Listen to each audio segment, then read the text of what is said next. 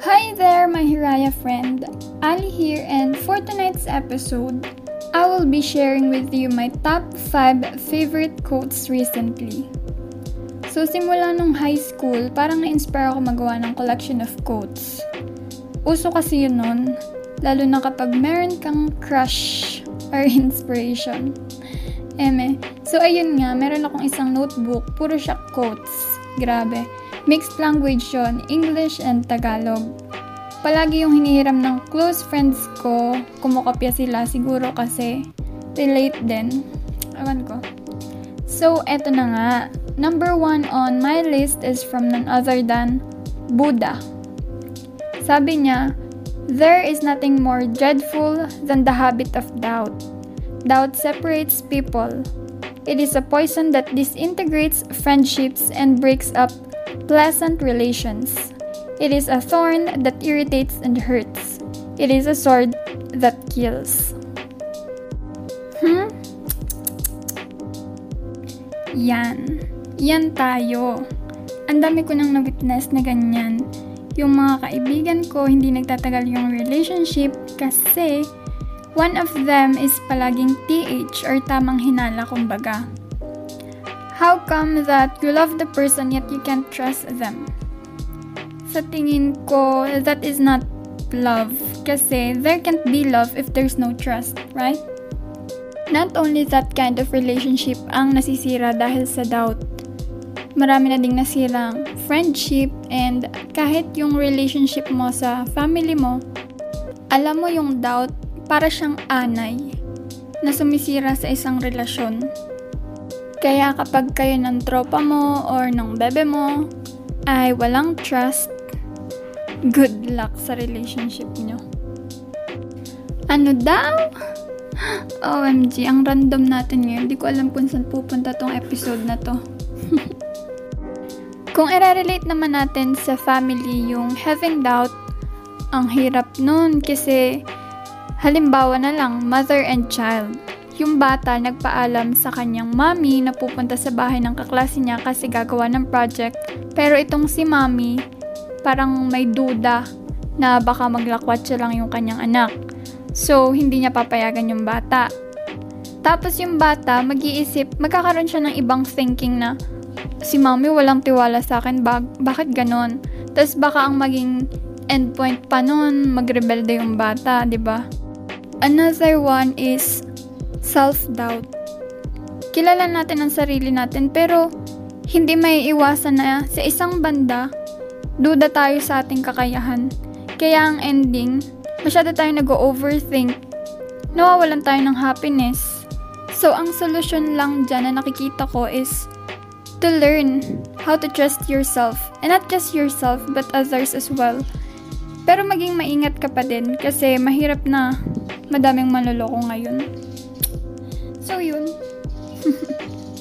Punta na lang tayo sa number 2. Galing kay Dalai Lama.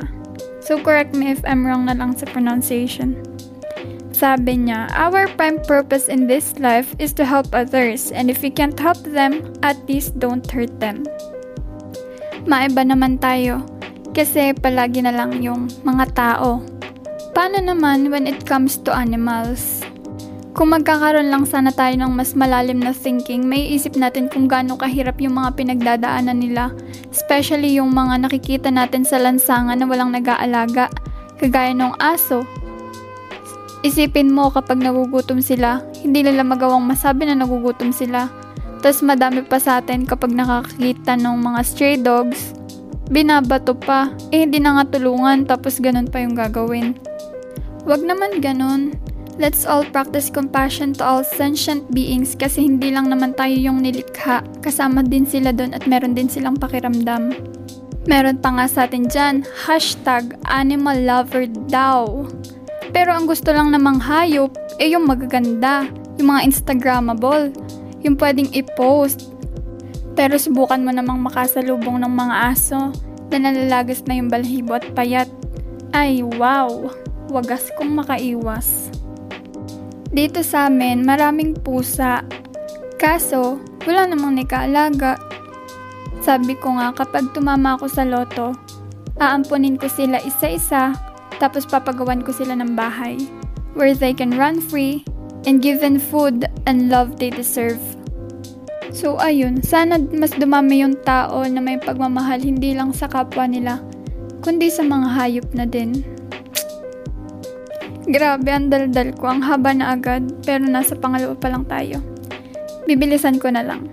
So, itong number 3 is, wala siyang nakalagay kung kanino. Nakita ko lang to sa Pinterest at ang sabi, even a mistake may turn out to be the one thing necessary to a worthwhile achievement. Totoo naman nga yun.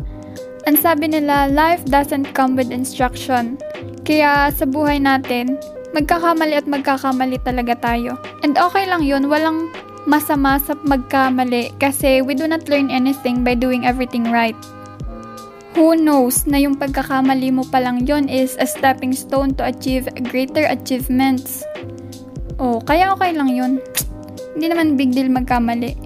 Kasi tinuturuan tayo nun kung paano matuto at maging mas matalino pa sa susunod nating pagde-decide sa buhay. So, yeah, number 4 na tayo.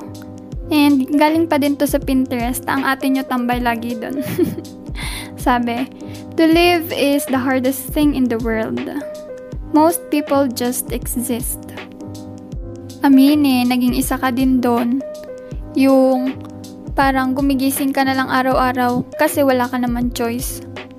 Marami sa atin sa sobrang dami ng iniisip or ng problema. Nakalimutan na kung paano ba talaga mabuhay. Paano nga ba? Hindi ko din alam kasi siguro ganto din ako minsan. Go with the flow na lang, bahala na. Yung basta nag exist na lang. Walang purpose. Chill, hinahanap ko pa po. So, yun. So, kung may kilala tayong ganyan, let's give them a hug. Kasi kailangan nila yan. Hala, nawala na pala yung number 5 ko. Siguro, next time na lang. Ah, ang haba na pala talaga. Imik lang ako ng imik. Tapos hindi ko namamalayan. Ganto na pala tayo. Nagpa-practice lang naman ako kasi masyado na akong tahimik. hindi na ako naimik. Baka mamaya makalimutan ko na kung paano magsalita. So, ayun nga, dun sa mga quotes na yun, sana meron tayong natutunan kahit konting-konti lang. so, yun nga, sa buhay natin, palagi lang tayong maging positive. Kasi kung magiging negative pa tayo, oh my gosh, hindi ko na alam. so, ayun, thank you sa pakikinig. Hanggang dito na lang muna. Bye-bye!